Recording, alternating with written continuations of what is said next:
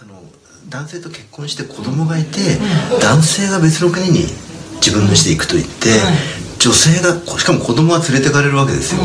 女性がね一人日本に残るっていうのは難しいと思う。いやそれは行こうと思うのが自然な感情だ行くしかないと思うと思う、であの僕はその新潟の港でその人たちを送り出した小島さんっていう人にも聞きましたけど、在日の人たちは結構みんな北は素晴らしい国だって言われて信じて、結構明るい顔で言ったんだけど、日本人妻の、結婚していく日本人の人は、10人いたら9人はみんな不安そうな顔で、だって喋れないし、朝鮮語。そうですよね、うん、どうなるかも分かんないでしょ？それこそよその国に行くんですもん。ね、うん、でそれやっぱ怖いじゃないですか、はい、やっぱそれは悲劇ですよ、でそしてこの9万3000人の人が行ってそれちょ、まあ、それはまあそれで朝鮮人の問題だって切り捨てちゃえばそれまでかもしれないけど、はい、これ行ったことによって完璧に在日朝鮮人は、少なくともソ連の人たちは北の言いなりになったわけですよ。自分の9万3000人って当時60万ぐらいなんですかね。ちょっとあんまりあやふやな数では悪いんだけど、はい、大体親戚の一人は行ってるんですよ、自分の在日の人の、はい、多くの人が兄弟が行ってる人もいると、うん、そうなると完璧それは向こうで人質でしょ、うん、ですね。でこの人たちにどんどん金を吸い上げられたわけですよ、はい、あのそれこそお前の弟が強制収容所あのスパイで強制収容所で入れられてると、うん、助けたければ1000万円を出せとか、あのこれもちょっとは比較してもしょうがないけど、あのこう本当に今のね統一教会の、はい、とよりもはるかに俺はひどい話だと思ってるんだけど。要するに、これでこうまず財産を奪われる、うん、もう一個は家族を奪われるんで、日本でこのまあもちろんだからといって許してはいけないけれども、うん、そういう人質があるとこう日本でのいろんな工作活動とかに命令された時に、やっぱ逆らえなくなるわけですよ、まあ、ちょうどねあの映画の「めぐみへの誓い」で小松政夫さんとかね、西川峰子さんがやってるああいう役ですよね。でもちろんそれは犯罪に加担してるんだから、それをあの弁護することはできないけど、自分がもう他に選択肢がないと、自分がそれをやらないと家族が殺されるとか、あの危ない目に遭うってなった時にそうなると自分の行為を正当化したいから、ますますこれは共産主義は正しいんだとか、あのこれは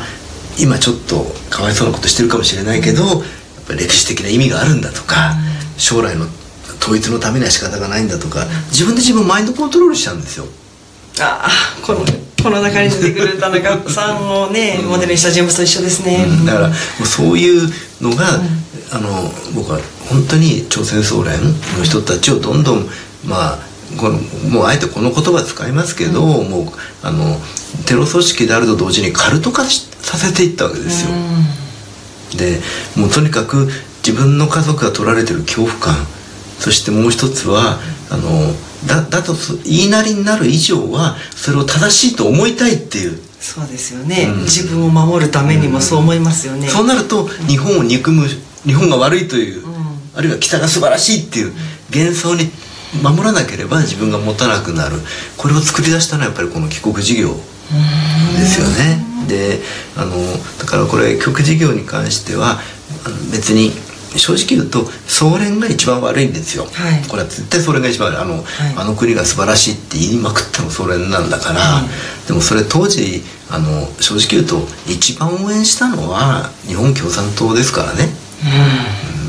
うん、あれなんでかっていうとあのもちろん自民党も何も全部罪があるんですよ。全政党が応援したから。なんで共産党が僕は一番この問題罪があるかっていうと1950年代は共産党はいわゆる武装闘争の路線で、それこそ朝鮮戦争の時とかはあの荒木さんの専門ですけど、当時は共産党はあの総連の前身の,、まあ、あの朝連とかそういう、まあ、事実上在日を朝鮮人を党員に入れて、はい、もうあのそれこそ日本で革命を起こすんだと。で血のメーデーっていう有名な事件があるけど、うん、あのメーデーの写真には北朝鮮の旗が見えますよ。へえ。そうだったんですね、でそれは要するに在日朝鮮人を事実上革命党員として、もう武装闘争に使って革命ができなくても、せめて米軍が武器をほらあの朝鮮に向かうのをはい。少しでも止めようとか、なるほど。そういうのをはっきりと暴力的にやってたわけですよ、でもそれは朝鮮戦争が終わった後、共産党としてはもう平和路線に行くとこれからは、であの選挙でやるんだと、そうなるとその時戦った朝鮮人党員なんて邪魔じゃないですか。はい。だから日本人の過激な人は除名してで朝鮮人の党員に関しては、はい。まあ、除名もした要するに